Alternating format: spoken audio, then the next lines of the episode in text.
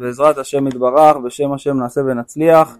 לומדים היום את בצור ירום על ספר התניא, שביום שישי האחרון בכ"ד זה היה ההילולה של בעל התניא, רבי שניאור זלמן מילדי, שזכותו תגן עלינו ועל כל ישראל, וכמובן נחזור על ההבטחה שמצאו פתק קטן, שאחרי שבעל התניא נפטר, ובפתק היה כתוב ככה, היה כתוב שכל מי שיהיה קשור בספר התניא והוא צריך איזה ישועה או שנמצא באיזה מצוקה מסוימת, שאפילו יקרא כמה שורות מספר התניא ויגיד אחרי זה שלוש פעמים רבי יושייני, רבי יושייני, רבי יושייני, ויבקש את הבקשה שלו, אומר הרב מבטיח שיהיה לו נס ופלא מעל הטבע.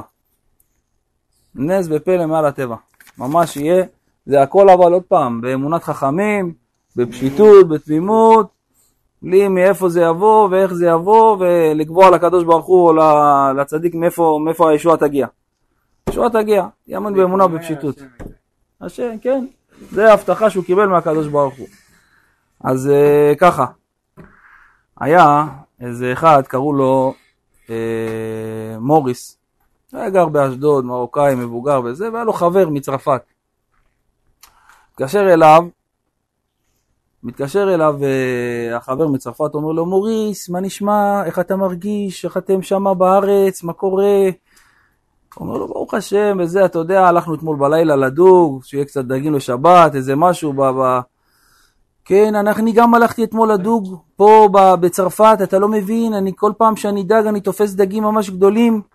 אומר לו, כן, מה, מה תפסת השבוע, לכבוד שבת? אומר לו, אתה לא מאמין, זרקתי את החכה, לא עברו עשר שניות תפסתי דג 17 מטר. אתה לא מאמין, מוריס, כפרה עליך 17 מטר דג. הוא אומר, 17 אה, מטר. איפה, איך הגעת ל... הכריש הכי גדול לא מגיע ל-9 מטר. 17 מטר דג. טוב. אומר לו, תשמע, אני גם. מוריס אומר לו, מה, אני גם הלכתי לאשדוד, עליתי למזח, זרקתי את החכה, העליתי אופניים עם החכה, כל האופניים חלודה, חמישים שנה האופניים בתוך המים והפנס עדיין דולק ונכבה, דולק ונכבה, דולק ונכבה. אומר לו מוריס, נו באמת, חמישים שנה בתוך המים עדיין הפנס דולק? אז הוא אומר לו, כפרה עליך, תקטין את הדג, אני אכבה את הפנס.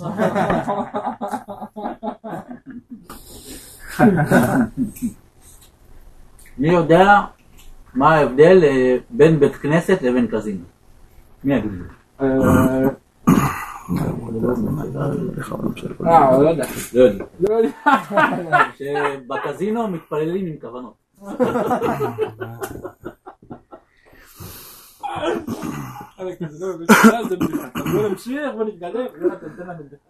היה אדם, עכשיו אתה כל פעם תשמע את הבדיחות, תקבץ אותם, יהיה לך קובץ של בדיחות. לא, יש לך את זה בהקלטות עכשיו. לא, נשמע לך. היה... כאילו, היה אדם אחד, היה מבוגר, עלה מארצות הברית, הוא ואשתו, גרו בירושלים. גרו בירושלים, בארץ הקודש וזה. טוב, עם הזמן, אחרי כמה שנים, לא עליכם אף אחד מישראל, אשתו נפטרה. הוא היה, לקח את זה מאוד קשה, המצב הבריאותי שלו הידרדר. אמרו, אבא לא יכול להישאר בירושלים, כל הילדים שלו היו גרים בביתר עילית. תשמעו סיפור ההשגחה. היו גרים בביתר עילית, אמרו אבא תעבור מירושלים לביתר עילית, תהיה קרוב אלינו, תעשה אצלנו שבתות, נעזור לך, נקנה, נטפל בך, עבר מירושלים לביתר עילית. טוב, הבנים מנסים להעביר עכשיו את הכתובת במשרד הפנים מירושלים לביתר עילית, איפה שהוא גר עכשיו, למודיעין, מחילה, למודיעין. מנסים, מנסים, לא מצליח. פעם אחת האבא לא מרגיש טוב, פעם זה סגור, פעם לא מסתדר, לא הצליחו להעביר את הכתובת מירושלים למודיעין. מפה לשם, מה קרה? עם הזמן, האבא נפטר. האבא נפטר, ועכשיו הוא רצה להיקבר, אשתו קבורה בהר המנוחות בירושלים, הוא רצה להיקבר שמה, בהר המנוחות ליד אשתו. עכשיו הם הולכים ל... ל... לירושלים, ל... לבית הקברות, לבית העלמין, לחפש לו חלקה, ומה ההשגחה שהייתה? שבגלל שעדיין לא הצליחו להעביר אותו באזרחות כביכול מאיפה? מירושלים למודיעין, הוא עדיין נחשב תושב ירושלים, ואחד התנאים להיקבר בהר המנוחות זה להיות תושב ירושלים קודם כל, זה התנאי הראשון. רגע, סיימנו עם הבדיחות? כן, עכשיו אני מספר סיפור של השגחה. ובגלל שהוא לא הצליחו להעביר את זה, מה יצא בסוף? שהוא נחשב תושב ירושלים ומצאו לו חלקה ליד אשתו. קברו, קברו אותו ליד אשתו. ומאיפה כל זה היה? מהעיכוב, כביכול עיכוב, של הכתובת של להעביר אותו מירושלים למודיעין. מה, והם לא ידעו את זה. אה? והם לא ידעו את זה. הם לא הבינו, הם אומרים כאילו מה, למה לא מסתדר? מה זה? למה לא מסתדר לנו לעשות? ולמה זה כל פעם מתעכב? הקדוש ברוך הוא רואה לטווח רחוק, רואה מהלכים לטווח רחוק. זה שהוא מונע ממך משהו מסוים, כי הוא רואה כמה מהלכים קדימה לטווח רחוק שאתה לא יודע אותם, ואתה גם לא יכול להבין אותם. כי אנחנו פה בגוף, אנחנו מצומצמים. אבל הקדוש ברוך הוא לפעמים מונע ממך דבר מסוים, אבל כל זה בהשגחה ולטובתך. ומה? אם תבין שזה לטובתך, ותגיד שזה לטובתך, ותאמינו לזה באמונה שלמה, השם יראה לך בעיניים איך זה היה לטובתך. בסדר? זה הדבר הראשון. כת- כתוב לנו בפרשה בו אל פרעה. פרשת בו, אנחנו בעירה, פרשה הבאה פרשת בו. כתוב בו אל פרעה, כי אני הכבדתי את ליבו, זה שלוש מכות אחרונות. כן? היה שבע מכות, פרשה שלנו בעירה, ונשאר שלוש מכות אחרונות בפרשת בו, שהם רמוזים במילה בו, כי ב' זה שתיים, בגימטריה, וא' זה אחד, זה רומז על השלוש מכות. ומה זה בו אל פרעה? כביכול, משה רבנו היה לו סוג של חשש. מה החשש? כאילו הוא אומר, תראה איזה קליפה, הוא מקבל שבע מכות. מצרים נחרבה, כולם, אה, כל הדומם, צומח, חי, מדבר, הכל נחרב, והוא עדיין לא מסכים לשלח את, אה, את עם ישראל. אז מה הקדוש ברוך הוא אומר למשה רבנו? בוא, בוא, אני איתך ביחד, אל תדאג. אל תפחד ממנו. בוא אל פרעה, אני איתך ביחד, אני צמוד אליך. אז עכשיו מה, מה זה אומר אלינו? לפעמים בן אדם רואה שהוא במציאות קשה, הוא רואה עכשיו סוג של פרעה מולו. מציאות קשה, אם זה בממון, אם זה בזיווג, אם זה בנפש, אם זה ב, בחיים, בזוגיות. הוא רואה מציאות קשה, הוא רואה סוג של פרעה, קליפה מאוד קשה, שהוא לא יודע איך הוא יוצא ממנה. אומר, משל למה הדבר דומה? זה מביא את המשל הזה, האדמו"ר מיללוב, רבי משה מרדכי מיללוב.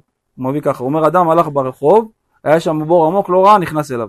עכשיו זה בור כזה עמוק, שאין אף אחד מהאנשים שמסביבו, אף אחד לא יכול להגיע אליו. הוא אומר, תשמע, הוא התייאש. בן אדם התייאש, כולו מבואס, הוא אומר, שם זה יהיה הגבורה. אין, אין לי, אין לי סיכוי להוציא אותי מפה. צועקים אי אפשר. הוא עוצם עיניים, אומר, אה, מתייאש וזה, בוכה, פתאום פותח את העיניים, הוא רואה חבל. חבל שמחובר מלמעלה עד אליו. אז עכשיו כל הלחץ וכל הרמה וכל העצבות שהייתה לו וכל העצבים, הכל נעלם. למה? כי הוא רואה את החבל. הוא אומר, תדע לך, מה זה בועל פרעה? תדע לך, כל מה שאתה רואה עכשיו לחץ וזה, ואתה מרגיש מצומצם, ואתה מרגיש שאין לך עצה, ואתה לא יודע מה לעשות, כי עדיין לא הבנת שמי לידך? הקדוש ברוך הוא. הקדוש ברוך הוא זה החבל. הקדוש ברוך הוא שולח לך תמיד חבל הצלה. מה אתה צריך לעשות? רק לפתוח את העיניים, להאמין שהוא לידך והוא שולח לך חבל. שתאמין בזה שיש לך חבל לידך והקדוש ברוך הוא נמצא לידך, אתה לא תפחד מכלום. אומר דוד המלך, אדוני רואה לא יחסה בנוד שירביצני, גם כי ילך בגיא צל מוות לא ירא רע. אפילו יהיה במקום הכי, הכי גרוע, בצל המוות, בגיהנום. אומר דוד המלך, אני לא אפחד. ואני לא יודע שום דבר, למה? כי אתה עמדי. כשבן אדם מבין את היסוד שהוא 24-7, הקדוש ברוך הוא לידו ותמיד יש לו אה, אה, חבלי הצלה שהוא שולח לו, הוא לא נלחץ משום בעיה. כל בעיה יכולה להיפתר. טוב, אז אנחנו בעזרת השם מתחילים. ואף על פי כן, אפילו מי שנקרא לו עבדו, אתם זוכרים את החילוק שלמדנו שבוע לפני שבועיים? מה החילוק בין עבדו ללא עבדו? מי נקרא עבד השם ומי לא נקרא עבד השם? שתיהם אנשים צדיקים שלא עשו עבירות. רק נגיד אמרנו שכמו שהגמרא אומרת, זה ששונה פרקו מאה פעמים נקרא לא עבדו, וזה ששונה מאה ואחת פעמים נקרא עבדו. הפעם אחת. למה? כי הוא שבר את, ה, את, ה, את הגבולות שהגוף שלו יכול והנפש שלו יכולים לעשות. יכולים, יכולים כביכול, עד מאה פעמים זה כולם עושים בסטנדרט. אבל אם הוא עושה 101, הוא שבר את היצרים והוא שבר את המחסומים הנפשיים שלו שהוא השקיע והתאמץ על עוד אחד, מה זה נקרא? עבדו. אז הנה, אומר ככה הרב. ואף על פי, ואף על פי כן, אפילו מי שנקרא לו עבדו, אינו רשע, כי לא עבר מימיו שום עבירה קלה. כן, אנחנו מדברים על מה? אדם שהוא בינוני, אבל הוא נקרא לא עבדו. מה זה לא עבדו? שאפילו עבירה אחת בחיים שלו הוא לא עשה. זה ביחס למצוות לא תעשה, וגם קיים את כל המצוות, וגם קיים את כל המצוות שאפשר לו לקיימן, מצוות עשה, בתלמוד תורה כנגד כולם. זה בן אדם שלא עבר על שום עבירה מהשסה אה, עבירות, ולא ביטל אף פעם תורה, כן? וכל מצוות עשה שהזדמנה לו הוא עשה אותה, ועדיין הוא בהגדרה שלא עבדו, שים לב. הכוונה שעוון ביטול תורה הוא עוון שקשה מאוד להינצל ממנו, ולא פסיק פומי מגירסה. הפה שלו בחיים לא פסק מדברי תורה. ולא פוסק פי מלמוד תורה, שוודאי שאין בו עוון ביטול תורה. כי זה כנגד כולם. כי לפי בעל התניא, המצווה הגדולה ביותר, כי לפי בעל התניא, המצווה הגדולה ביותר היא תלמוד תורה. לפי בעל התניא, המצווה הגדולה ביותר היא תלמוד תורה. אין מצווה שמתקנת את האדם כמו תלמוד תורה. ואם כן, אם הוא מגיע למדרגה כזאת, שאמרנו שעל שום עבירה מהלא תעשה, הוא לא עבר, ושום מצווה שהזדמנה לו, הוא לא ויתר עליה, והפה שלו לא פוסק מלהגיד דברי תורה. אז למה הוא נקרא לא עבדו? שואל הרב. למה עדיין אתה מגדיר אותו בהגדרה של לא עבדו? תראה איזה הגדרה. אלא שאינו עושה שום מלחמה עם העצר לנצחו. מה הכוונה? הכל בא לו בזרימה, בטבעי. הוא יכול ללמוד 18 שעות רצוף, אבל מה? זה ברגיל אצלו. תאוות נשים, הוא לא מחומם בתאווה הזאת. הוא מצונן בתאווה הזאת, ברגיל אצלו. אז בגלל שכל הדברים האלה הם רגילים אצלו ואין לו שום מלחמה עם היצר, זה נקרא לו עבדו. שים לב. אלא שאינו עושה שום מלחמה עם היצר לנצחו, על ידי אור השם המהיר על הנפש האלוקית שבמוח השליט על הלב, כנזכר לעיל. מה שלא בא לו בקלות, הוא לא מתאמץ בשבילו. בשביל מה להסתבך? אומר הרב שתפקיד של הבינוני זה לערוך מלחמה, לנהל מלחמה כל יום נגד היצר הרע. וכדי לעקור אותו ולהשתחרר ממנו לוקח די הרבה זמן. כל החיים. כל החיים. למה? כיוון שהוא אבוק באדם. מה זה אבוק באדם? מלשון אבק. הוא דבוק בבן אדם היצר כמו אבק. הוא מבקש רעתו ומבקש להמית אותו, ולולא הקדוש ברוך הוא עוזרו אינו יכול לו. למה היצר כל כך גיבור? הרב שואל, למה היצר גיבור? למה הוא, הוא, למה הוא מצליח לנצח? למה? הוא כובש את היצר של האדם? אה? הוא כובש את היצר של האדם. לא, כי הוא נלחם כל היום. למה היצר נקרא גיבור? ולמה הוא מצליח לנצח אותנו? כי כל היום הוא במלחמה. הוא תמיד ערוך. תמיד יש לו אה, אה, כדור בקנה וה, והנצרה פתוחה. והוא סוחט את ההדק כל שנייה ושנייה. מה הוא מחכה? לשעת כושר. מה השעת כושר? שיראו אותך שאנן. שיראו אותך שאנן, שאתה לא סגור על עצמך, אתה מעורפל כזה, לא יודע אם אתה אה, עובד השם או אפיפיור, אתה לא סגור ב, ב, לאיזה דת אתה משתייך, אתה לא סגור על עצמך, הוא נותן את הירייה. הוא נותן את הירייה, הוא יודע מתי לתת את הירייה, מתי ברגע של החולשה שלך הכי גדולה. שים לב, כי הוא נלחם כל היום וגם אם תבזה אותו ותקלל אותו, הוא לא נעלב. לא נעלב, יש לו ביטול. יש לו מטרה להפיל אותך. ועד שהוא לא ישיג את המטרה הוא לא יישב בשקט. זהו, נעילה, חרבודה. וגם אם הפיל אותך הוא לא יעזוב אותך. לא יעזוב. וגם אם הפולת אותו, הוא גם לא יתייאש. אם הוא לוקח את הצד של הקדושה, הוא היה... אז זה מה שאנחנו מנסים להגיד פה עכשיו. אתה צריך מה? מאויביי תחכמני. תיקח את הדבר הזה שהוא לא מתייאש אף פעם, ועם זה תילחם איתו. מאויביי, מהאויב שלי, שהיצר שהוא אף פעם לא מתייאש, ותמיד מרים, מרים את עצמו, ואפילו שהוא נפל לקרשים, והשופט uh, צועק בזירה, שבע, שמונה, תשע, אתה רואה אותו קם ברגע האחרון, למה? כי אני צריך ללמוד מזה. כי אני צריך ללמוד מזה, לא להתייאש, אפילו שעכשיו הוא הגיע לתשע וחצי, ואני, לא מעניין אותי, אני לקום יקום. למה? כי אני עומד מול אחד כזה. אומר הרבי שממנו אדם צריך ללמוד, כמו שכתוב, מאויביי תחכמני. תיקח את התכסיס הזה של לא להתייאש אל היצר, ועם זה תעבוד איתו. במלחמה, איך הוכרעה המלחמה? איך כל מלחמה, אפילו גשמית, איך מוכרעת המלחמה? מה, מה, מה, מה המוסכמות בעולם שהמלחמה הוכרעה? שהנשק של האויב ביד שלך. שהנשק של האויב ביד שלך זה הוכרעה המלחמה. לא, הגיבור כובש את עצמו. יעני, הוא כובש אותו, ולוקח לו כביכול את מה? את הדבר הזה שלא להתייאש. כבשתי אותו, המתקתי אותו ולקחתי לו מה? הנשק שלו עכשיו בידיים שלי. ככה מנצחים. לכן אם אדם לא עושה מאמצים להביע מלחמה, ייתכן שחס ושלום הוא יצא מופסד. חס ושלום הוא יצא מופסד.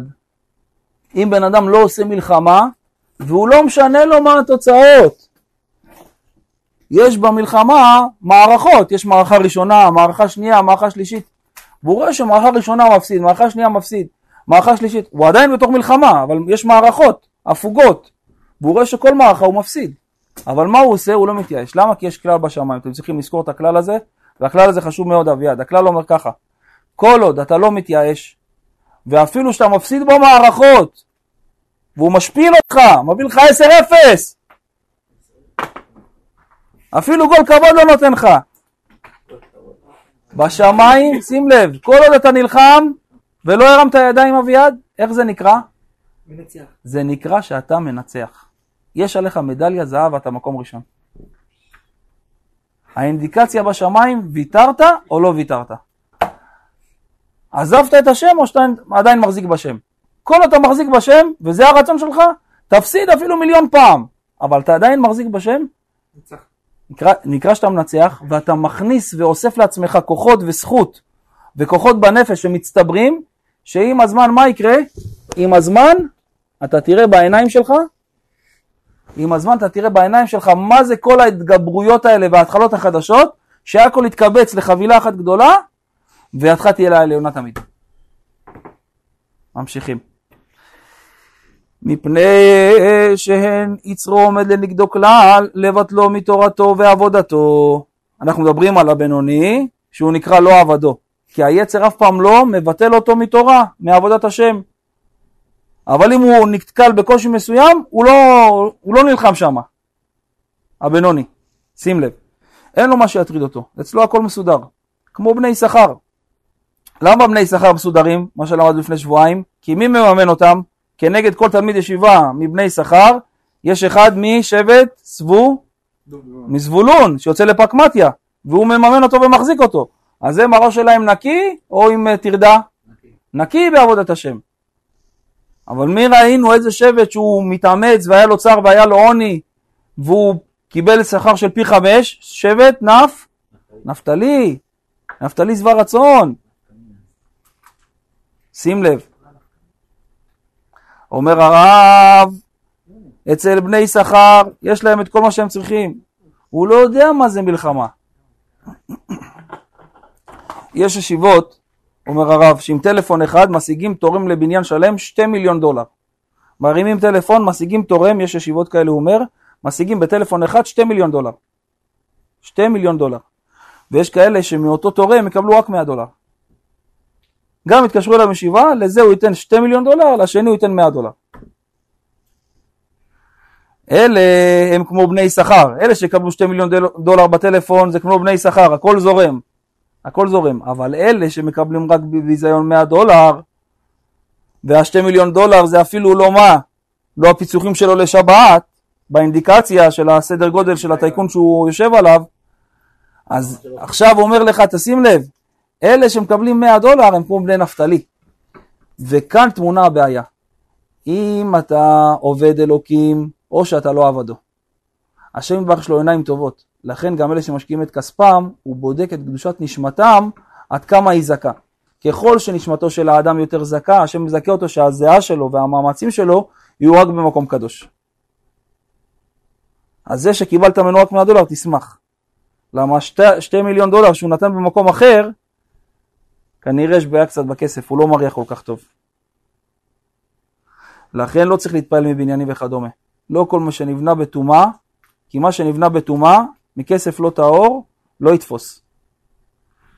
אומר הפסוק במלאכי, כה אמר השם צבאות, המה יבנו ואני אהרוס.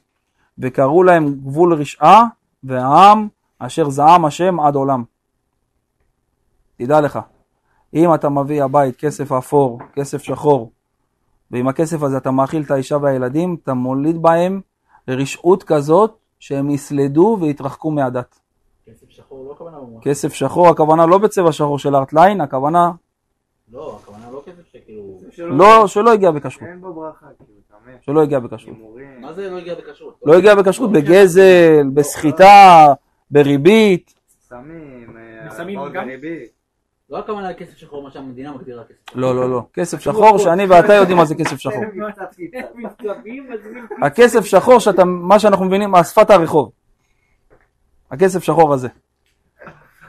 חס ושלום להאכיל אישה וילדים עם כסף כזה. ומה יעשו אם זה רק הפרנסה שלהם משם כאילו? תשובה. ואם יש לי שאלה. תעשה תשובה. זה לא- יוליד בהם יצרים רעים ומשיכה לרע. הלו הלו, תירגע. ממשיכים. אני גם משקיע, הכל. לא, זה לא כן,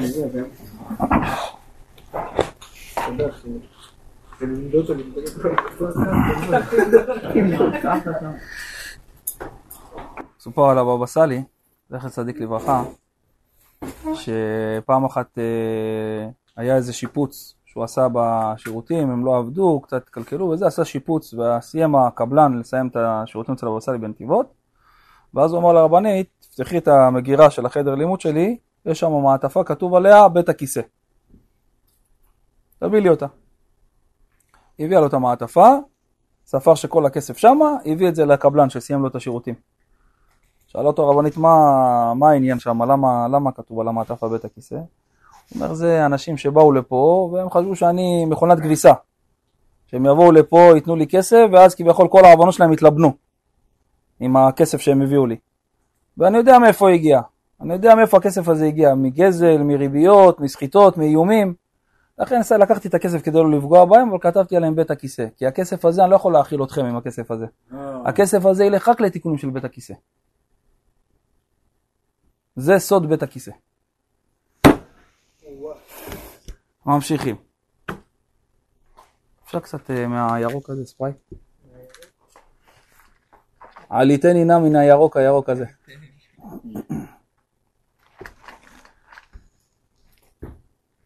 עדיין לא קוראים לי, לא קוראים לי אהוד ברק.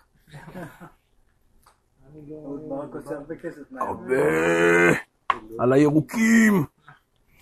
טוב, חברים, ממשיכים. בסדר? הכל בסדר. רגוע, הכל טוב. תקחו נשימה, הכל בסדר. מי שמצטמצם שיפתח, שיפתח סוגריים. ואין צריך ללחום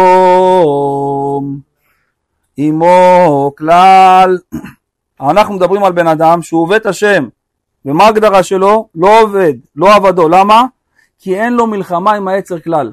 אין לו תאוות נשים, אין לו בעיה ללמוד 18 שעות רצוף, אין לו שום יצר של אה, ממון או של אוכל או דברים כאלה, אין לו שום מלחמה. עכשיו אדם נולד בבני ברק, אה, לא משנה איפה הוא נולד, זה, זה בן אדם לרב גדול. לא הכל. קשור, לא קשור שהאשמה, זה לא קשור. זה הכי כל בן אדם לגופו. יש מציאות כזאת, אבל הוא עדיין בהגדרה של מה? לא עבדו, שים לב. כלומר, היצר הרע שלו הוא רדום. יש דבר שנקרא חיידק רדום, נכון? יש חיידק ער, זה נהיה... יפה, ויש כאלה שהוא רדום, אז בסדר, הכל טוב, תשאיר אותו רדום, הכל טוב, זה בסדר, זה לא, לא, הבן אדם לא, לא מרגיש שום נזק ושום כאבים, אבל אם הוא מתעורר זה בעיה. אומר זה שלא עבדו, היצר נמצא אצלו, זה לא שהוא הרג את היצר, אבל מה הוא אצלו? כמו חיידק רדום. יש מציאות שמה, מתישהו, מה יקרה? יתעורר. ולמה יש מציאות שהוא יתעורר? כי הוא אף פעם לא עשה איתו מלחמה כדי להרוג אותו. שים לב.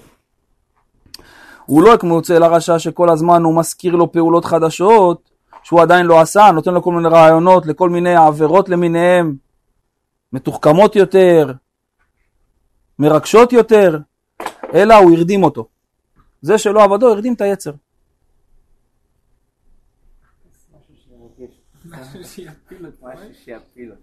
אבל מטבע הדברים, גם בשיר אדום, מגיע הזמן שלפעמים מגיע שעון מעורר ואז הוא מתעורר בחמש וחצי. כל עוד שהוא לא מת, הוא יכול להתעורר. הצדיק העמיד כבר את היצר. הבנת מה ההבדל בין עבדו ללא עבדו? עבדו, הוא כל כך נלחם עם היצר כל שנייה ושנייה, שמה? שהוא כבר המית אותו. אין מצב שמשהו יתעורר אצלו, כי אין אצלו כלום. כמו מי? כמו שכתוב על דוד המלך, כתוב בגמרא שהרג את היצר בתעניות. רבי חלב בקרבי הרג את היצר בתעניות דוד המלך, עשה תעניות, תעניות, עד שהוא הרג את היצר. הרג את היצר, שחט אותו. ליבי חלל בקרבי, הלב של דוד המלך, דוד המלך חלב. ליבי חלל בקרבי, ליבי חלל בקרבי, ראשי תיבות חלב. חלב את היצר. למה? למה חלב דווקא? כי כתוב אצל האישה שאחרי שהיא מולידה אז דם נעקר ונהפך חלב. היה לה שתי שקיות של דם ואחרי הלידה הדם נעקר, הכוונה נעלם, ומה הופך להיות? שתי שקיות חלב. אז הדם של היצר הרע שהיה אצל דוד המלך, כל כך שהוא עבד על היצר עם תעניות וזיכך את עצמו, אז הדם הזה נהפך להיות מה? חלב. ליבי חלל בקרבי, ראשי תיבות חלב. הפך אותו לטוב. יפה. ודרך אגב, החלב הזה של האישה הוא פרווה. סתם שתדעו. או תלוי למה. אם זה הפוך או... אבל אצלו היצר. טוב לרפואה. לנעקה. לא, נדבר אחורי זה. שמתאמנים, אז הם לוקחים את זה. כן. אני אפנה אותו לבורה איפה קונים את החלבון יותר... אה, טוב. אבל אצלו היצר הרע רדום. מי זה? לא עבדו, שימו לב. כגון שהוא מתמיד בלימודו מטבעו, מתולדתו, על ידי תגבורת המרה השחורה. שים לב עכשיו הרב מגלה לך סוד. יש בן אדם שאתה יכול לראות אותו מול הסטנדר, מול הספר, ערני, לומד, בעיון, 18 שעות, שעות אומר אבל בעל התנא מאיפה זה מגיע? מת- מתגבורת המרה השחורה.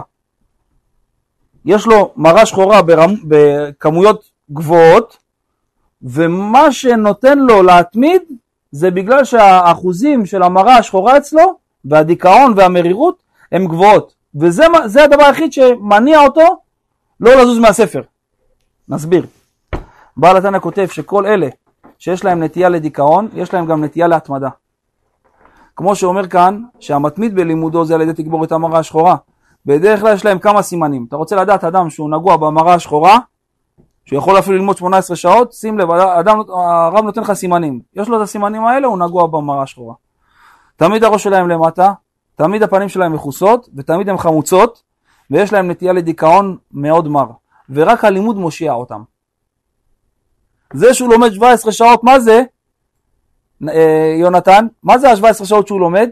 זה כמו איזה בלון חמצן שנותן לו אוויר להמשיך לחיות.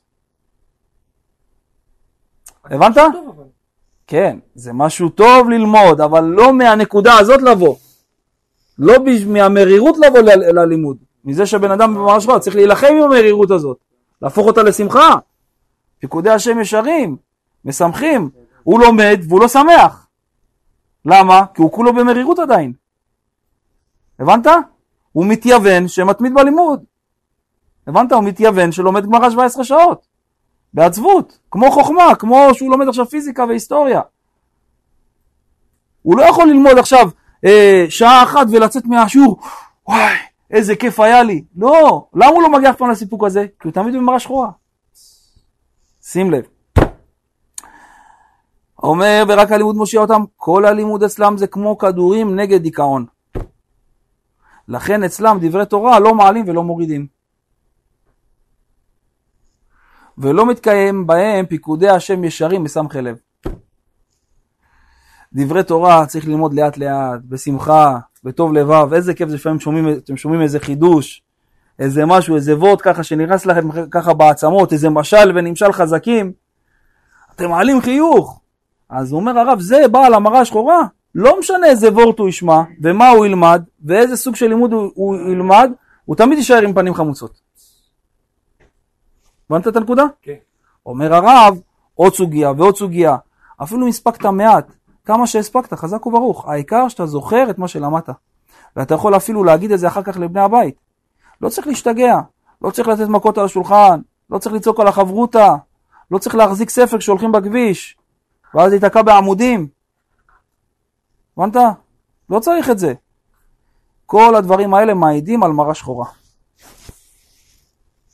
האדמו"ר הזקן אף פעם לא החזיק מאנשים מתמידים. כי הם נכנסים לעצבות ולדיכאון ולמחשבות רעות מאוד. לכן לא כדאי להיות מאלה שכותבים פתק בכולל. בכולל הזה עושים תענית דיבור. שואלים אותו מה השעה, מה שלומך? אין קול ואין עונה. הוא בכולל עכשיו נמצא אברך, שכתוב שמה, בכולל הזה לומדים בתענית דיבור. אתה שואל אותו מה השעה, לא עונה לך. מה שלומך, לא עונה לך. הוא משחק איתך עם תנועות ידיים. מי אמר לך שצריך לעשות תענית דיבור? שב ותלמד בשמחה. אומר לך הרב, אפילו אם אתה מתמיד, תדע לך שזה נובע ממקור לא טוב, מתגבורת המרה השחורה. ההתכנסות בתוך עצמך היא דבר לא טוב. אומר הרב, תלמד, תשב על הכיסא עד הערב. אבל מי שעובר לידך, אתה יכול להגיד לו שלום. הביאו לך כוס תה, תשתה אותו. זה בדיוק מה שהרב גל כהן אה, מספר. תשתה אותו, תזרום. עצמו, כאילו. הביאו לך עוגייה, תיקח, תזרום עם כולם. למה? כל שרוח הבריות נוחה ימינו, רוח המקום של הקדוש ברוך הוא נוחה ימינו. אם אתה רואה שאנשים סולדים ממך ולא מתקשרים איתך ואתה לא מתקשר איתם ואתה רואה שרוח הבריות לא נוח להם להיות בחברתך, אז תבין שגם הקדוש ברוך הוא לא נוח לו ממך. ואם אתה רואה שאתה ברוך השם משתפים אותך ואתה משתתף עם כולם ומחייך ומחייכים אליך ואומר שלום ומשתף דברים שמפריעים לך והם משתפים אותך אתה רואה זרימה כזאת, זה אומר, תדע לך שבשמיים אתה גם נוח, אתה גם חביב. אתה אהוב למעלה ונחמד למטה, וזה הכי כיף, וככה צריך להיות. כאילו. כן, עם הבריות, אתה איתם בכימיה. אתה לא עכשיו איזה אה, חסיד שלומד בכולל, ואתה נמצא עכשיו בחברה של אנשים, ואתה כמו איזה אתרוג סגור כזה בתוך הקופסה שלו, שאסור לך לגעת בו, ואתה כולך מרופד. לא, אתה צריך להיות עם הכלל. יש עבודות שהן להתבודדות, של, אה, שצריך להיות לבד עם השם וזה, אבל כשאתה עם הכלל, תהיה עם הכלל. אומר לך הרב, מביאים לך כוס תה, תיקח. מביאים לך עוגיה, תיקח. אפילו שלא תאכל אותה, אבל אה, לא, לא, לא, לא. למה? מה זה הפרישות הזאת? מה אתה משחק אותה? ואם עכשיו היה איזה בגט שווארמה שאתה אוהב, מה, היית מקרנף אותו? אז מה, עוגיה אתה רוצה לשחק אותה בגלל שזה לא עכשיו אה, כמו, כמו התאווה שלך, אז אתה לא לוקח? כדי להראות שמה אתה? שיש לך כנפיים והשארת אותה מחוץ לכולל? מה זה חזק? הרב גל כהן היה אומר שהוא היה לוקח ספל קפה, היה שם אותו ספל קפה, כאילו, אה, ספל קפה, סליחה, אה, כמו תרמוס כזה, והיה לוקח כאילו עוגיות, והיה, כדי לא לקום, הוא כאילו לא לקום מהלימוד, רק ללמוד, ללמוד, ללמוד, הוא נפל לדיכאון קשה, דיכאון קשה ביותר. הנה. והוא אמר, ומזה קם, כאילו, ומזה, ולאט לאט, רק שהתחלתי, כאילו... לא- כמה? לא- שלוש שלוש שנים, משהו כזה, כן, נכון? כן. ובדיוק הנה. הנה. התגברה עליו המרש, זה זה.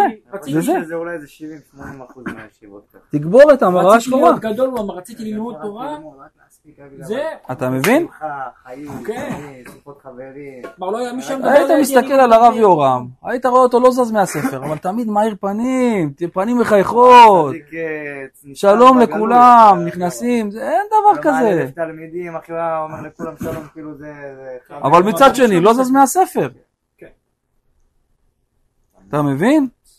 זה מה שאומר פה הרב, וכן אין לו מלחמה מתאוות נשים. נגיד עכשיו אמרנו שזה לא עבדו הבינוני הזה, אין לו מלחמה מתאוות נשים. למה? מפני שהוא מצונן בטבעו. היצר של הניאוף אצלו שואף לאפס. בטבע שלו, ככה הקדוש ברוך הוא ברא אותו, ב-DNA.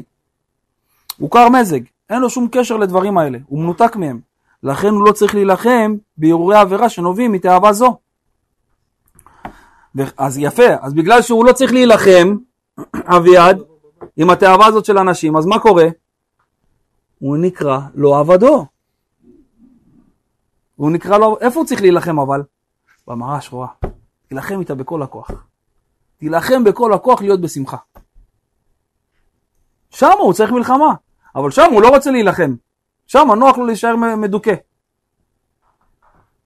והוא לא מבין שזה עיקר החיים, זה עיקר השכר. וגם הקדוש ברוך הוא כותב את זה מפורש, שאחרי הצח קללות שהקדוש ברוך הוא כותב בתורה, מה הוא כותב שם? למה הם מגיעים?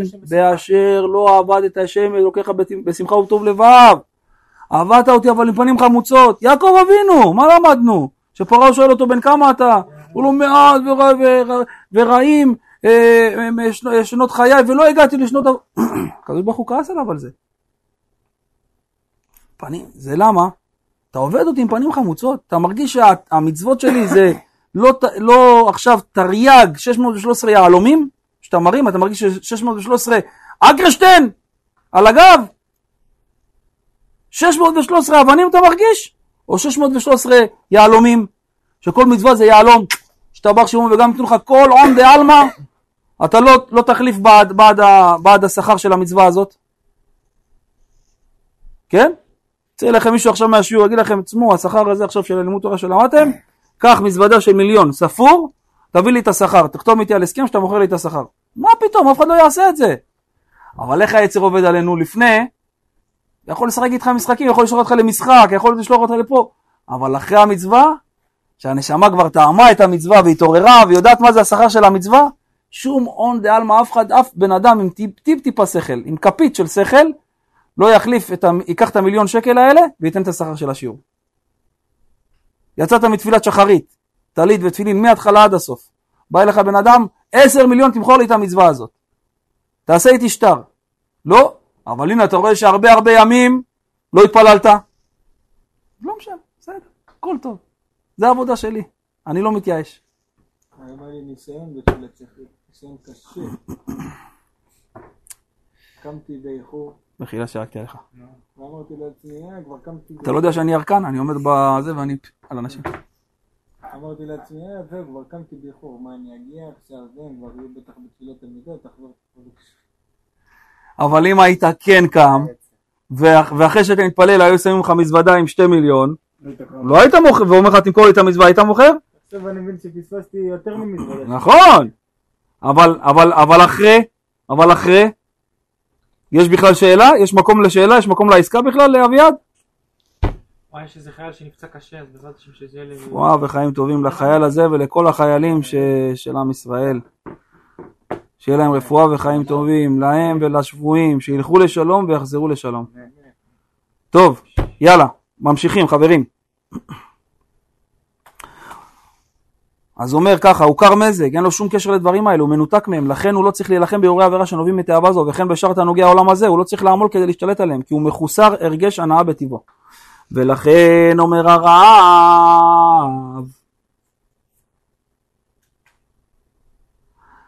ולכן אין צריך להתבונן כל כך בגדולת השם, כדי להוליד מבינתו רוח דעת ויראת השם במוחו.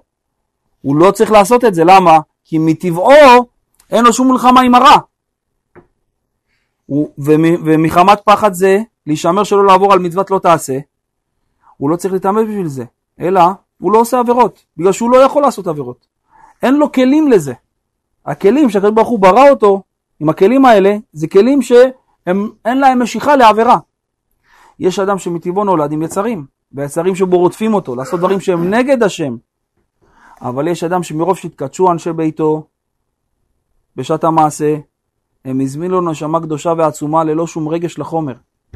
הוא קיבל נשמה של אצילות, והיתרון של, לשמות, של נשמות כאלה מהאצילות הוא שאין להם שום קשר לעולם הזה. כמו הדוגמה שמביאה הגמרא על רב גידל. מה הגמרא אומרת על רב גידל? אתם יודעים מה, למה, ממה הוא התפרנס רב גידל? מה הוא היה? קוגל.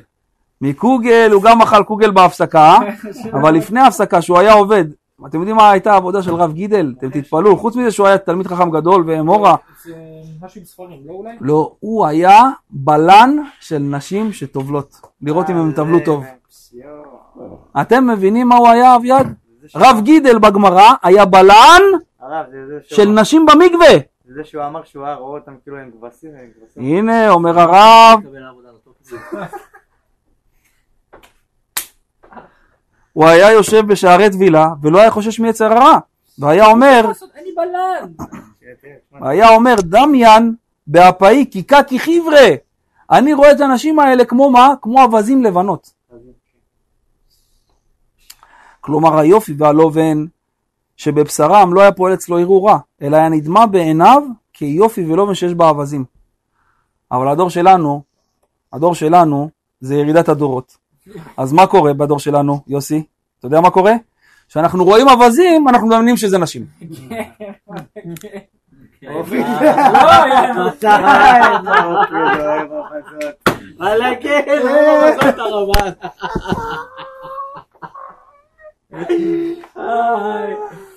פה למה זה הצער. לא, כאילו, נראה אווזים בכלל? אה, לבדוק. לא רב, אבזים. אבזות מרוקאיות. איזה יופי, זה... אוי, אבזות. תודה רבה, תבורך. יאללה חבר'ה, ממשיכים. או דוגמה אחרת שמביאה הגמרא אמרו עליו על רבי יהודה בר אילאי שהיה נוטל בד, הכוונה, הדס, הדס כמו ששמים בלולב, בד של הדס ומרקד לפני הכלה ואומר כלה נאה בחסודה הולך לעזרת נשים, מתחיל לשחק עם, עם ההדס מול הכלה, רוקד כיצד מרקדים לפני הכלה ורב שמואל ברב יצחק מרקד אתלת שטותא היה זורק שלוש, נכון כמו אתם מכירים את זה שעושים ככה ב, עם השלוש כדורים? היה לוקח שלוש הדסים וזורק אותם ככה באוויר מול הכלה. מצחיק אותה, לשמח אותה. אמר רבי זרע, קמח ספלן סבא. אומר רבי זרע, "אז הם מביישים אותנו שהם עושים ככה. שהם רוקדים לפני הכלה ככה, זה, זה, זה בושה בשבילנו. הם לומדים איתנו בבית מדרש. אה, הם מחשיפים אותנו, הם מביישים אותנו שהם עושים את זה. ואף על פי שהקפידו עליו, הוא המשיך כמנהגו לרקוד לפני הכלה. כשהוא נפטר, שים לב מה היה, ירד עמוד של אש והפסיק בין הקהל לבין המיטה שלו. לא הייתה זכות לאף אדם להתקרב למיטה שלו, זה שהיה משחק לפני הכלה. וגמירה, ויש לנו חזקה בידינו, למדנו, דלא מפסק עמודא דנורא, אלא לחד בדרא או לטרין בדרא. ומוחזק בידינו, שבשעה של הפטירה, שבן אדם נפטר, לא יורד, יורד עמוד אש מהשמיים עד המיטה של הבן אדם, או לאחד בדור או לשתיים בדור. אז הוא מאלה, מהאחד בדור הזה, שמה? שיורד לו עמוד אש. ומה הוא היה עושה כל החיים, כשהוא היה הולך לחתונה? מרקד לפני הכלה. אבל מצד שני תראה איזה במדרגה הוא. או לאחד בדור או לשתיים בדור יורד עמוד אש בשעת הפטירה שלהם. לכן כשרואים אדם שהוא מקודש, זה אחד משניים. או שהשם זיכה אותו להורים טובים שהמשיכו לו נשמה קדושה, או שהוא עבד על עצמו בצורה של שמחה. כי ההתמדה של דיכאון מביאה בדרך כלל לידי נקימה באחרים ולדאוג שהם יהיו תחת רגליו, וכך הוא מקבל משרה רבנית חשובה, על ידי שהפיל את זה ואת זה ודחף את זה. אדם שיש לו כל הזמן פחדים שיקחו לו את המקום שלו, זה דבר שמראה על רדיפה אישית, ורדיפה אישית מעידה על דבר לא יציב בנפש. לכן אסור להיכנס לרשימה של המתמידים האלה של 18 שעות, כי זה מאוד מסוכן. באהבת השם בליבו, כלומר הוא לא צריך גם כן להתבונן כל כך בגדולת השם כדי לעורר אהבת השם בליבו. וכתוצאה מאהבה זו לדבקה בו בקיום המצוות ותלמוד תורה כנגד כולם, אלא די לו כדי להיות שלם בתורה ומצוות, באהבה מסותרת אשר בלב כללות ישראל שנקראו אוהבי שמו. איך אנחנו נקראים? אוהבי שמו. אבל מי נקרא ככה? כתוב ככה. כי אלוקים יושיע ציון ויבנה ערי יהודה. שמעו פסוק. פסוק בתהילים, פרק סט. וישבו שם וירשוה וזרע עבדיו ינחילוה ואוהבי שמו ישכנו בה. כל יהודי, אפילו שהוא רחוק מקיום המצוות, יש בתוכו אהבת השם פנימית ומוסתרת. ואהבה זו מתעוררת לעיתים. יש פעם שאדם יושב עם עצמו לעשות חשבון נפש, הוא רוצה להתקרב לשם, ואפילו שהוא יודע שהוא מאוד רחוק, כתוב במדרש שרבי ינאי הזמין אדם אחד לאכול איתו על השולחן. כשסיימו לאכול הוא ביקש ממנו לברך ברכת המזון. אמר לו, אותו אדם, שרבי ינאי ישב איתו, אמר לו שהוא לא יודע לברך ברכת המזון. אמר לו, תחזור אחריי. אני אגיד את המילים, תחזור אחריי מילה במילה. אז במקום להגיד לו את ברכת המזון, מה הוא אמר לו? תחזור אחריי. ברוך שאכל הכלב מפיתו של ינאי. אותו אדם נעלב קצת, אמר לו אותו אדם, למה אתה גוזל אותי מנחלת אבותיי? תראה מה הוא אומר לו לר, לרבי ינאי, למה אתה גוזל אותי מנחלת אבותיי? הרי כתוב תורה ציווה לנו משה מורשה קהילת יעקב. למה אתה מקנא אותי בשם כלב? וגם לי יש חלק בתורה, רק שאני לא למדתי. ואחר כך הוא סיפר לו, אותו אחד, לרבי ינאי, סיפר לו שמעולם הוא לא התקוטט עם מי שדיבר עליו רע. הוא קיבל מידע חזק, במאה אחוז, שאדם מסוים דיבר עליו, בחיים הוא לא התקוטט איתו. וכן כשהוא רואה שתיים שרבים זה עם זה, הוא משתדל להשכין ביניהם שלום. אומר ככה, מימיי לא שמעתי דבר רע, שהיה אחד מדבר על חברו, וחזרתי לאדוניה. הוא היה שומע שתיים, נגיד סתם דוגמה, לצורך העניין, מתלכלכים על מישהו, כן? הוא היה שומע את זה, בחיים הוא לא היה מה עושה, הולך ואומר לו מה, מה היה, מה דיברו. בחיים הוא לא עשה דבר כזה, כי זה יפתח סכסוך. הבנת? אה? יפה. כלומר להגיד ולהלשינו לאותו אחד הנאמר עליו. או רוצה לומר לא שמעתי אדם אומר דבר רע עליי וחזרתי לעורר עמו על זה ושהייתי מוחה לו על עלבוני. שמעתי שמישהו מה העליב אותי מעולם לא באתי אליו למה דיברת ככה? למה? מעולם הוא לא עשה את זה. ולא ראיתי שתיים שמריבים זה עם זה שלא נתתי שלום ביניהם. שכאילו הם מעורבים הייתי עושה ביניהם שלום. בדיוק. אומר, זה הוא אומר לרבי ינאי. עכשיו רבי ינאי הצטער על מה שהוא אמר בהתחלה? הוא מצטער. שים לב, איך הוא קרא לו בהתחלה? אה, לאחד כזה אפשר לקרוא כלב? מיד עמד ינאי והתנצל על כך שקראו כלב וביקש ממנו מחילה. פעם, בתקופת הגמרא אומר פה הרב, היחס לעם, עם הארץ, היה מאוד מזלזל, אבל ברוך השם הבעל שם טוב שינה את התפיסה הזאת והוא הראה פנים חדשות בתורה, שלכל יהודי יש חלק בתורה. מי יותר ומי פחות, והזלזול בבני אדם זה לא דבר שהקדוש ברוך הוא מחבב אותו. בעלת אני אומר שכאילו לכל יהודי יש גן של יהודי של, אה, בלב, יענו, לא מאמין, לא מאמין, יש איזה ניצוץ שברגע שתדליק אותו, כאילו הוא ייגע, ייגע בו, הפינקלה, החלק אלוקה ממעל. יש סיפור עכשיו עם אהרון הכהן, ש- ש- ש- שזרקו את משה ל- לים, והוא אמר ל... הוא אמר ל... איך קוראים לה? מרים, לא למרים, נראה לי, של... הוא אמר לאחת מהם, שפרה כאילו, ופועה. כן, למה, למה זה, למה זרקת אותו, כאילו, למה יושבת על זה, זה אח שלי, כאילו, אתה מבין, אני, גם כאילו, אני, משם אנחנו לומדים, כאילו, כמה, כאילו, כמה יהודי אוהב יהודי, אתה מבין? אני כמה, לא משנה, גם זה, אנחנו רואים את הצער שיש ביהודי, זה כאילו, זה אח שלך? השתבח שמו. כן, זה רק בעם ישראל. אין דברים כאלה, אומות העולם אין דברים כאלה. סיפר לי מישהו שהיה בצרפת יהודי, היה בסופר. היה בסופר, אז הוא רואה איזה מבוגר שלא היה לו עגלה או שקיות, מה עשה? יונתן, המבוגר הזה, הצרפתי, לקח בקבוקים של שתייה, עכשיו בגלל שהוא לקח יותר מדי, זה החליק לו מהיד. החליק לו הבקבוקים של השתייה. עכשיו אותו יהודי שבא לביקור בצרפת אצל משפחה שלו, רואה את זה, אבל הלב שלו, אתה יודע, רחמן של יהודי, בא, עזר לו. כאילו מרים את הבקבוקים, לעזור לו להביא את זה לקופה. הוא רואה שהוא לא מסתדר, מבוגר. הוא אומר, באותו רגע שהוא בא לעזור לו, הוא אומר, כל הסופר, כל הסופר, כל הצרפתים הגויים שהיו שם, עשו ככה. וכולם מסתכלים עליו. כאילו, מה אתה עושה? זה עבירה עכשיו לעזור, מה פתאום? ככה כולם, וואו. כאילו, גוואלד, לא עושים דברים כאלה פה. לעזור. חשבו שזה חייזר. הם לא מכירים חיה כזאת לעזור. לא שלא יסתדר, שיתפוצץ, שלא יקנה שתייה. וואי. למה זה? אלה שיאכלו אותם אחד לשני. כן, מה? אומר, לא האמנתי שזאת הייתה התגובה, עד כדי כך. בסדר, אל תעזוב, אתם גם נגעלים מעזרה. עד איפה אפשר להגיע? עד איפה אפשר להגיע? לא, לא, לא, לו.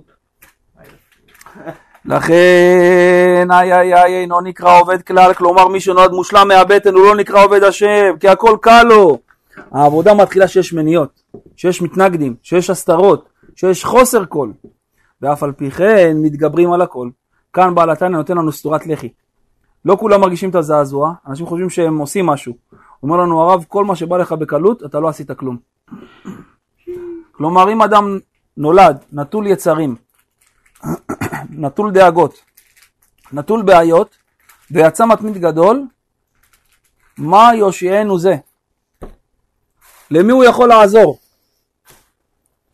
החידה כותב בספר חדרי בטן, ודע כי נשמת דוד המלך עליו השלום היא הנשמה שהייתה עמוקה ביותר בעמקי הקליפות. הנשמה של דוד המלך, לפני שהיא באה, היא הייתה בחמישים שערי טומאה, אומר החידה. יש אמרנו נשמות מהאצילות, מאיפה באה הנשמה של דוד המלך? לא מה, מהאצילות, היא באה מהקליפות, מחמישים שערי טומאה. אבל מה זה נתן לה? שים לב, כמעט שערים החמישים, שער החמישים, היא באה מילות, זה התחיל מילות, שהיו בו דברים רעים מאוד, ועברה דרך הממזרות של ביתו, ועברה דרך עגלון מלך מואב, ועברה דרך רות, כל מיני איסורים, עד שהגיע להיות מה? ההרכב של מה? של הכיסא של השם. תראה מאיזה קליפות היא באה הנשמה שלו, ובסוף לאיזה דרכה הגיע אביעד, ששימי בן גרם מקלל אותו? להיות ההרכב, הרגל הרביעית של הכיסא של השם. ולמה זה? למה זה אביעד? למה זה עופרי? למה זה יונתן? למה היא זכתה? ואפילו שהיא באה מהמקום הכי נמוך? וכל זה רק בגלל אחת, שהוא מעולם לא היה עצוב. עם כל הדברים האלה, מכל, מאיפה. מאיפה כל היצרים שבאו לו, מהמקומות הכי נמוכים שהנשמה שלו נמשכה, מעולם הוא לא היה עצוב. למה? אשיר על השם בחיי, אז אמרה לאלוקי בעודי, יערב עליו שיחי, אנוכי אשמח בשם. תמיד הוא מצא נקודות טובות. נקודות טובות באלה שחולקים עליו, באלה שרוצים לרצוח אותו, לאלה שמבזים אותו. על עצמו היה מוצא נקודות טובות. על השם מטבח תמיד היה מוצא הרחבות ונקודות טובות אצל השם יתברך, ברוך השם שאני חי, ברוך השם שאני זה, חושב שזה הבן, תמיד הוא היה מוצא מה? כף זכות. ואז שמוצאים בעודי, בעוד הקצת טוב הזה שאני מוצא, מה אני יכול לעשות? לזמר לקדוש ברוך הוא. עוד נקודה טובה, עוד נקודה טובה, עוד נקודה טובה, ומה זה בונה? זה בונה שמחה, הנקודות הטובות האלה, ועם זה אפשר לזמר. זה הייתה העבודה של דוד המלך תמיד. לכן איך קורא לו הזוהר? בת חדה מלכה. הבטחן של המלך. יום חמישי הייתי אצל דוד המלך, רק מתחבר לי דברים. השתבח שמו לעד. אומר הרב שאני רואה אברך שנעדר מאחד מסדרי הישיבה, כואב לי שכל סיבה קטנה מושיבה אותו בבית. האם הוא רוצה להשתייך לאותה קבוצה שנקראת אשר לא עבדו? בגמרא מבואר שרבי אלעזר בן פדת לא בא לבית המדרש, הוא פשוט עמד למות. הוא שכב על ערש דווי, שרבי יוחנן הבחין שהצדיק הזה לא הגיע, מיד הוא הלך לבקר אותו. דפק על הדלת, כן? עכשיו מה היה פה חבר'ה? רבי אלעזר בן פדת יושב בבית חולה, לא הגיע לבית מדרש. רבי יוחנן בא לעשות מצוות ביקור חולים, לראות מה קורה עם רבי אלעזר בן פדת. הוא דופק בדלת, אין קול ואין עונה, מה עושה? פותח את הדלת. פותח את הדלת של הבית של רבי אלעזר בן פדת. היה חושך בבית, ואפילו כסף להדליק נר לא היה לו. מה עושים? קיפל את השרוול שלו, רבי יוחנן קיפל את השרוול שלו, והאיר את כל הבית. היד שלו נהייתה כמו לד. כל הבית נהיה אור.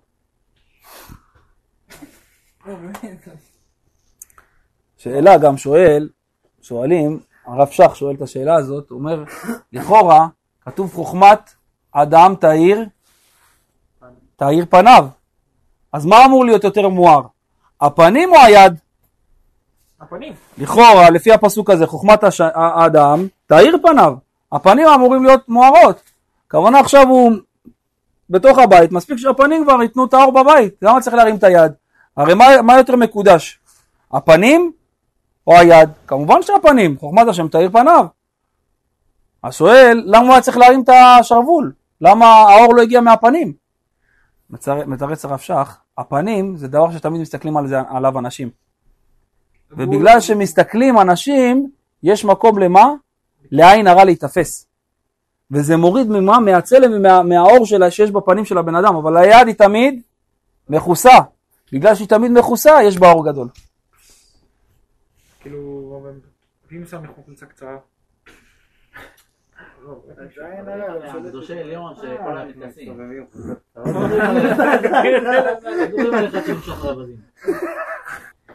העיר את רבי אלעזר בן פדת ושאל אותו מה קרה לך רבי אלעזר, רבי יוחנן שואל את רבי אלעזר מה קרה לך, למה אתה לא בא, למה אתה כל כך חלש? התחיל רבי אלעזר לבכות, שאל אותו למה אתה בוכה?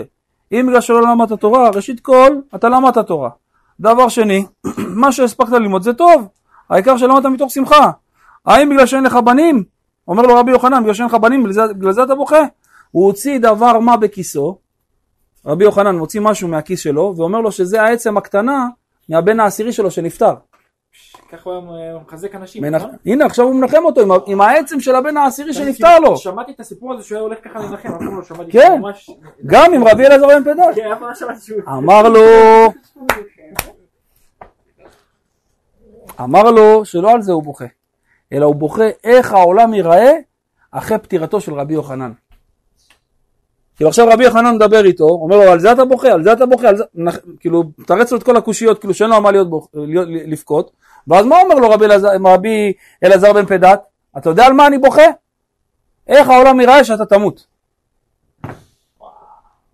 איזה עולם יהיה לנו שאתה רבי יוחנן תמות? איזה פנים יהיה לעולם? על זה אני בוכה.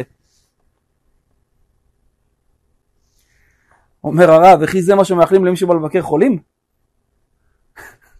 עכשיו הוא בא לבקר אותו, והוא אומר לו, אתה יודע על מה אני בוכה? איך העולם נראה אחרי שתמות? כאילו זה כאילו מה, מה, מה, זה חריף מדי.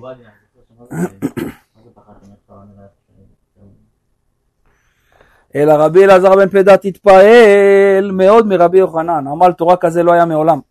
הוא רק מרים את היד שלו וכל הבית מתמלא אור. למרות כל מה שעבר עליו עם הילדים שלו. ואפילו הוא שומר עצם לזיכרון, ועם כל זה, עם כל הכאב שלו, הוא לומד. מותר לשמור עצם? כן, כי זה שיעור שהוא פחות מכשעורה, ואז הוא לא מטמא. בגלל זה הוא שמר את זה. נעדר הצדיק הזה מבית המדרש, היה חסר לו בהש- בהשגה האלוקית, הוא לא יכול ללמוד. אמר לו, אם זה הדאגה שלך, ראוי לבכות על זה, ובכו שתיהם יחד. שתיהם בכו ביחד, רב רבי יוחנן וגם זה. ואז הוא אמר לו, כביכול, אמר לחביבים עליך איסורים, רבי יוחנן אומר עכשיו לרבי אלעזר בן פדת, חביבים עליך איסורים, אתה רוצה שהם ימשיכו להיות, כאילו שימשיך לכפר לך עוונות, או שאתה רוצה שיסתלקו? אמר לו רבי אלעזר בן פדת, לא הם ולא שכרן. מה אמר לו? אה, אמר לו, אב לי ידך, אב לי ידך, תביא לי את היד שלך, אומר לו רבי יוחנן, לרבי אלעזר בן פדת, אב לי ידך, ומה עשה? אמר לו, אב לי ידך, ואז כתוב ככה, יהיב לידה ועוקמה. יהיב לידה ועוקמה. מה זה יהיב לידה ועוקמה? נתן לו את היד שלו, ושרבי יוחנן משך לו את היד, הוא הקים אותו מחוליו. יהיב לידה ועוקמה. למה? כי יהיב לידה ועוקמה זה ראשי תיבות של שם קדוש י' ל' י'. שהשם הזה הוא מסוגל לרפות. שהגימטריה שלו זה 50, י' וי', 20 ול' 30. שהוא מכניס את הבן אדם לחמישים שערים של תשובה ושל בינה וככה הוא מתרפא. אז הוא כיוון עליו ביהיב לידי ועוקמה בשם של י' ל' י' וריפא אותו. סילק לו ממנו את האיסורים ורבי אלעזר מפדת קם מהחולי שלו. מה זה י' ל"ו? למה? יהיב לידה. יהיב לידה. ועוקמה והקים אותו. בסדר? אז כשאתם הולכים פעם הבאה לביקור חולים, לכוון את השם הזה, בסדר? ושם, כן, טוב, מישהו יכול לכוון את זה, למה לא? תבוא עליו ברכה. יהיב לידה, יהיב לידה ועוקמה, יהיב לידה י' ל' י', בסדר? מהאב שמות, יפה. חבר'ה, זה להשאיר לשתיים בלילה שלומדים אה, קבלה עם אה, שאר הגלגולים ופרוסים מזרונים על הרצפה. ברוכים תהיו לשם, ברוכים תהיו לשם, ברכה והצלחה בשמחות שלכם, בחתונה שלכם. חזק חזק ונתחזק. בשורות טובות, בשורות טובות, שמרו על עצמכם, אוהבים אתכם. רגע, יפה. כל אחד יתפלל השם שאחרי 120 שנה לא ישים אותו בקבוצה של אשר לא עבדו. בקבוצה הזו נמ- נמנים אנשים גדולי עולם. מהם מחברי ספרים. הם נמצאים שם בגלל שהכל בא להם בקלות. בני שכר עם כל הגדולה שלהם, ראשיהם 200. בני שכר שמקבלים תקציב מאיפה? מזבולון, ראשיהם 200. הם לא ידעו מה עובר על נפתלי, ולכן אומר המדרש ששכרם של בני נפתלי הוא פי חמש. אלף. פי חמש מבני יששכר. למה? כי הכל אצלם היה בצער. אבל מה? עם האור פנים. לא מתייאשים. הבנת? בגלל זה זה היה אצלם פי חמש מבני יששכר. רבי הושיעני, רבי הושיעני, רבי הושיעני. בוא בוא בוא בוא בוא בוא בואי. יאללה, הנה. זה. השתפרות הנפש עכשיו. אנחנו עושים עצירה קצרה, זה שלך. ו... פרק ט"ז וזה, כלל גדול בעבודת השם לבינוניים עיקר, הוא למשול ולשלוט על הטבע שבחלל השמאלי, על ידי אור השם המאיר לנפש האלוהית שבמוחו, לשלוט על הלב כשמתבונן במוחו בגדלות. להוליד מבינתו רוח דעת ויראת השם במוחו, להיות סור מרע דאורייתא ודרבנן, אפילו איסור קל של דברים, חס ושלום, ואהבת את השם בליבו בחלל הימיני בחשקה וחפצה, לדבקה בו בקיום המצוות דאורייתא ודרבנן. שכנגד כולן, ויותר על כן צריך לידע כלל גדול בעבודה לבינוניים, שגם אם אין יד בשכלו ורוח בינתו מושגת להוליד אהבת השם בהתגול, בהתגולו, בהתגלו ליבו, שיהיה ליבו בוער כרשפי אש וחפץ בחפצה וחשקיה ותשוקה מרוגשת בלב לדבוקה. בו רק אהבה, רק אהבה אה, מסותרת במוחו ותעלומות ליבו, דהיינו שהלב מבין ברוח חוכמה ובינה שבמוחו אה, גדולות דקולה קימה אה, כלי חשיב ממש, אשר על כן יוטה לו שתכלה אליו נפש כל חי, להידבק ולהיכלל באורו. וגם נפשו ורוחו אשר בקרבו כך יעטה להן להיות קלות אליו, בחשקה וחפצה. לצאת מן הרתיקן או הגוף לדבקה בו רק ש... רק ש... אה, שבחיות הנה בתוך הגוף וצורות בו כאלמנות חיות ולית מחשבה דילון תפיסה ביה כולל כי אם כאשר תפיסה ומתלבשת בתורה ובמצוות, ובמצוות כמשל המחבק את המלך הנ"ל והי לזאת יעטה להן לחבקו בכל לב ונפש ומאוד דהיינו קיום התרי"ג מצוות במעשה ובדיבור ובמחשבה שהיא השגת וידיעת התורה כנ"ל הינו כשמע... כשמעמיק בעניין זה ב... בתעלומות תבונות ליבו ומוחו ופיו וליבו שוויון שמקיים כן בפיו. כפי אשר נגמר בתבונת ליבו ומוחו דהיינו להיות בתורת השם חפצו. ויגע בה יומם ולילה בפיו. וכן הידיים ושאר האיברים מקיימו מצוות כפי מה שנגמר ב... בתבונות ליבו ומוחו. הרי תבונה זו מתלבשת במעשה דיבור ומחשבת התורה ומצוותיה. להיות להם בכי מוחין וחיות וגדיפין לפרחה. לילה כאילו עסק בהם בתחילו ורחימו ממש אשר בהתגלות ליבו ובחפצה וחשקה ותשוקה מורגשת בליבו ונפשו הצמאה להשם מפני רשפי אש אהבתו שבליבו. הואיל ותבונה זו שבמוחו ובתעלומות ליבו מביאתו לעסוק בהם, ולולי שהיה מתבונן בתבונה זו לא היה עוסק בהם כלל, אלא בצרכי גופו לבד, וגם אם הוא מתמיד בלימודו בטבעו, אף על פי אוהב את גופו יותר בטבעו. וזה רמזו חז"ל, באומרם מחשבה טובה, הקדוש ברוך הוא מצווה למעשה, ויבא לאייל למימר מעלה עליו הכתוב, או מעלה עליו הכתוב, כאילו עשה, אלא העניין כי תחילו ורחימו שבהתגלות ליבו הם המתלבשים במעשה המצוות להחיותם, לפרחה לעילה כי הלב הוא ג' כ' חומרי כשאר איברים שהם כלי המעשה, אלא שהוא פנימי וחיות להם, ולכן יכול להתלבש בהם, להיות להם גדפין להעלותם. אך התחילו ורחימו שב, שבתבונות מוחו ותעלומות ליבו הנ"ל, גבוהות דרכיהם למעלה, מעלה, מבחינה מעשה, ואי אפשר להם להתלבש בבחינת מעשה המצוות, להיות להם בכי מוחין וחיות להעלותן לפרחה לעילה. אם לא שהקדוש ברוך הוא מצרפן ומחברן לבחיית המעשה ונקראות בשם מחשבה טובה, כי אינן תחילו ורחימו ממש בהתגלות ליבו. רבי יושיעני, רבי יושיעני, רבי יושיעני, איזה דברים נפלאים, השתבח שמו, פרק ט"ז בתניא זה היה, עכשיו עוברים למשיבת נפש. יאללה, אומר הרב כשאדם עוסק בתפילה ובעבודת השם, בכל פעם מתבלבל ונופל מעבודתו. מתחיל בעבודת השם, קיבל על עצמו איזה הנחת תפילין, או תפילת שחרית במניין, או שלוש תפילות ביום, משהו מסוים, והוא נופל מעבודתו. קיבל לעצמו לא להיכנס למקומות מסוימים ב- ב- ב- בטלפון, והוא נופל עכשיו מהעבודה הזאת.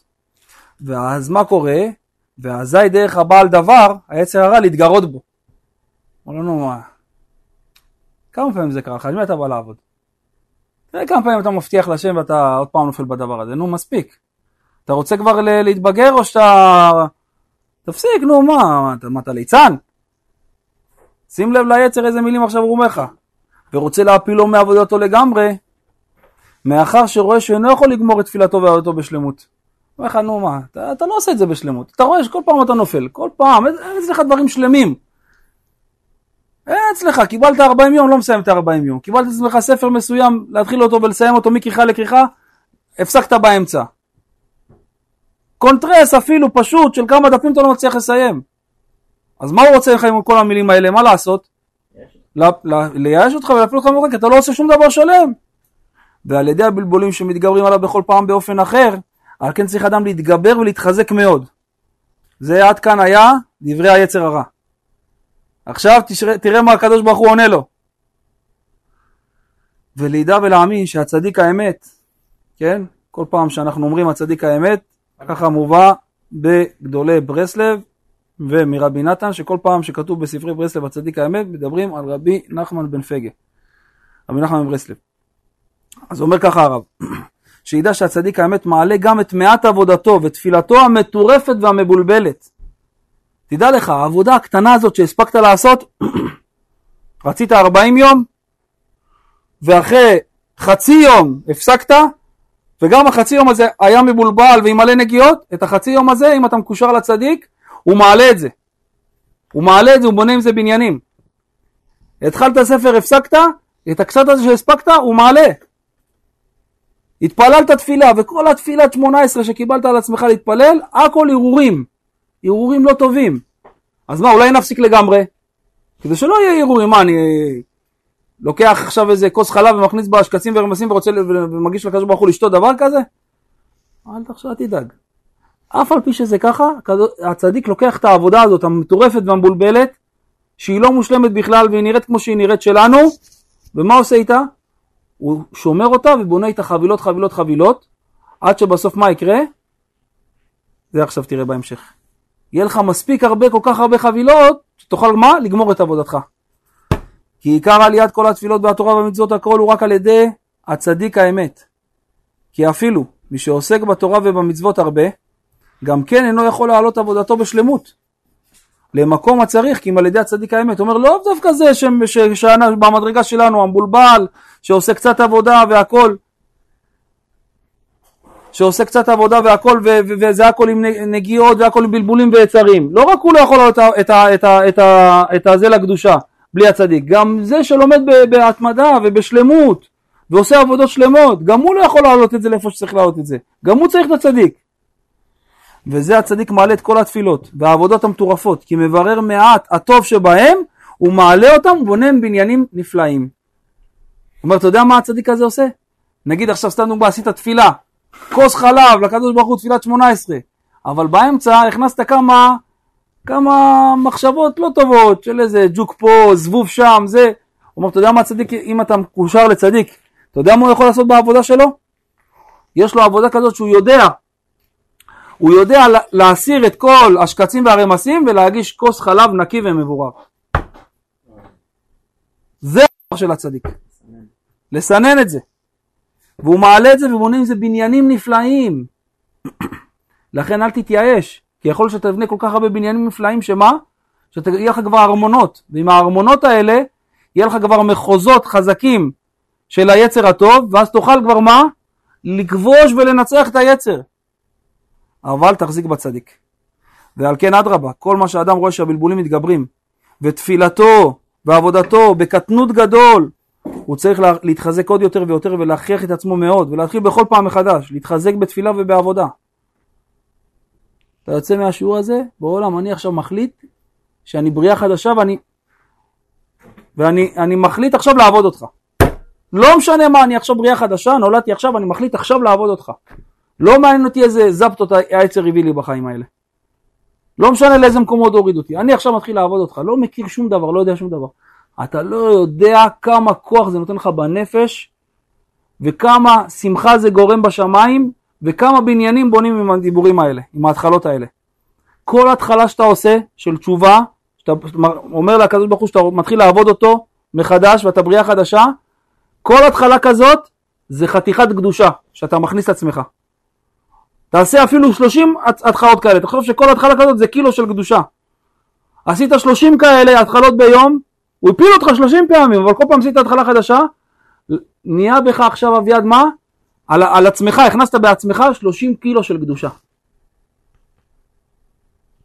ואפילו שבן אדם יעבור על כל התורה כולה, אם הוא עושה התחלה חדשה, כל התחלה מכניסה לעצמו קדושה. ובכדי שיהיה על ידי זה חבילות חבילות הרבה של נקודות טובות, שיש בכל עבודה ועבודה, ואז יתעורר הצדיק ברחמים גדולים יותר להגביה ולהעלות החבילות הקדושות של התורה והמצוות שעסק בהם.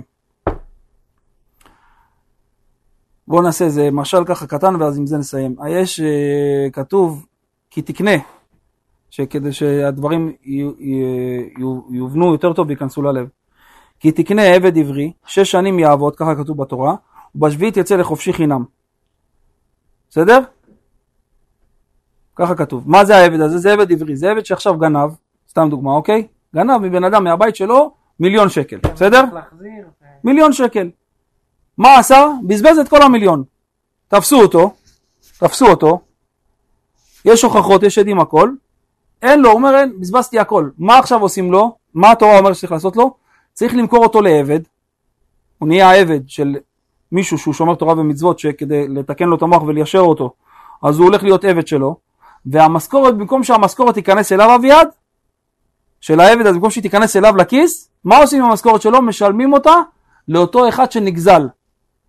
אותו אחד שנגזל, נכון? שנלקח ממנו מיליון שקל מהבית, נכון? אין לו עכשיו, מי מחזיר לו את המיליון? כל חודש הוא מקבל משכורת העבד הזה, המשכורת הזאת הולכת ישירות למי?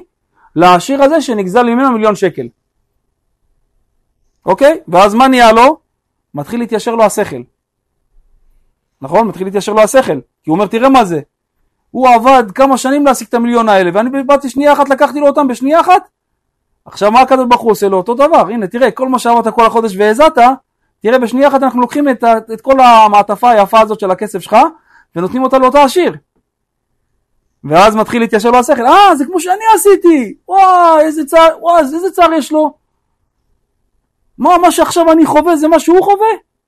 ואז לאט הוא מתחיל להעריך מה זה זיעה שמרוויחים איתה כסף. הוא יודע מה זה, כי הוא רואה, הנה, עבדתי חודש, וכלום לא נכנס לי. הכל כזה לסגור את הגזלה שלך. אבל ככה מתיישר השכל. אבל אם הוא נכנס לקלבוש, אז מה אומרים לו? שאלה ראשונה, שבן אדם נכנס לכלא, מה אמרו לו? שו, על מה כבודו? אה, אה, זה, אתה יודע, מכה של 200, של- אה, פקי עלק, על זה יושבים. אם אתה כבר עושה מכה, תביא אותה בכמה מיליונים, מה אתה משחק לי עם גרגירים, 200, 300, מה זה, זה פיצוחים?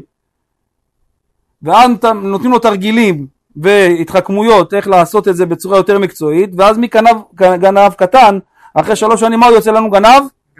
גנב גדול. זה של חוקות המדינה, חוקות הגויים, אבל בתורה, אחרי שבע שנים איך הוא יצא? שהוא נהיה עבד וכל המשכורת שלו הולכת לא- לאותו אחד, שנל... שאותו אחד שהוא גזל אותו של המיליון, איך השכל שלו נהיה? אחרי. אחרי שש שנים? אה? יותר ישר מפלס? ברור, מה? יותר ישר מפלס. מבין, הוא רואה את זה על ה... יותר ישר מפלס. וכל ערב הוא עושה חברותה עם, ה... עם האדון שלו. כל ערב הוא יושב חברותה עם האדון שלו, ליישר לו את השכל, ללמוד אותו תורה. וגם הוא מקבל את ה... מיטה נוחה. מקבל את כל התנאים. את כל התנאים הטובים. אבל זה- מה יש לנו פה? עכשיו שים לב למה מה החיזוק שעכשיו יוצא לנו מפה. בסדר? זה הדין הפשוט, אוקיי? בוא נראה מה אבל, מה מסתתר בעומק, מה, מה, מה הדרש פה, מה הרמז, מה זה בא לרמוז. אומר זה בא לרמוז לך שלמה הקדוש ברוך הוא אמר את זה? הרי הקדוש ברוך הוא אומר בשביעית יצא לחופשי כי אין דבר כזה שיהודי הוא עבד של משהו בעולם, הוא עבד רק שלי. כל יהודי בעולם הוא עבד שלי, עבד רק שלי, ולכן אחרי שש שנים הוא יוצא לחופשי, העבד הזה, בסדר? יפה. אומר פה הרב, שאלה, מה השאלה ש, ש, ש, ש, ש, שצריך לשאול? הדין הזה של עבד עברי, שיעבוד שש שנים, זה נאמר שעתיים, שעתיים אחרי מעמד הר סיני. אחרי מתן תורה, אחרי מעמד הר סיני, הקדוש ברוך הוא אמר את הדין הזה למשה רבנו של מה? של עבד עברי, שנמכר בגנבתו. מה שהסברנו עכשיו, שש שנים יעבוד, בשביעית יצא לחופשי. אז מה השאלה ששואלים? מה, ישר אתה מדבר איתי על הפושעים, על הגנבים, עכשיו קיבלנו את התורה, כבר על מי שהולך לגנוב ומי שהולך... אומר, אתה יודע מה התירוץ? אומר הקדוש ברוך הוא, את מי אני אוהב הכי הרבה ולמי אני קרוב הכי הרבה ולמי אני דואג הכי הרבה? למסכנים האלה שנופלים כל פעם בעבירות. לאלה שנופלים לגנבות, לאלה שלמטה, לאלה שכל פעם נופלים בעבירה. להם אני דואג הכי הרבה, לכן אני אומר לכם את הדין הזה. עכשיו אני אומר לכם את הדין הזה, כי הם הכי חשובים לי. אבא הולך עם נבחרת של עשר ילדים ברוך השם לבית כנסת יום שישי, כולם הולכים איתו אחריו, עומדים איתו באותו קצב, טיפה מאחוריו לעשות כיבוד הורים, והילד הקטן נשאר מאחורה. למה הוא נפל? מה אומר להם אבא? תתקדמו שלא תפסידו את התפילה, תתקדמו לבית כנסת, ואבא הולך לילד שנפל. ומה עושה לו? מרים אותו, מנקה אותו מהאבק, מנשק אותו, מחבק אותו, מלטף אותו, שיירגע.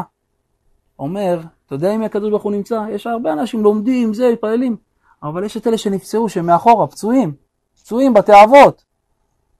עם מי הקדוש ברוך הוא נמצא? עם אבא גשמי, דואג הכי הרבה לבן הזה שנפל וכולו כאוב וכולו מעובק והוא מרים אותו, מנקה אותו, מלטף אותו. אז, אז מה זה הרחמים של הקדוש ברוך הוא? אז אלה שנפלו בעבירות, כמה הקדוש ברוך הוא מחבק אותם ומעודד אותם ודואג להם? כמה הוא קרוב אליהם? רק מה צריך לעשות? לפתוח את העיניים ולראות את הקדוש ברוך הוא. לראות את החבל שהוא שולח לך. אדוני עוז לעמו ייתן, אדוני יברך את עמו בשלום. תיקון הכללי לרפואת כל חולה עמו ישראל.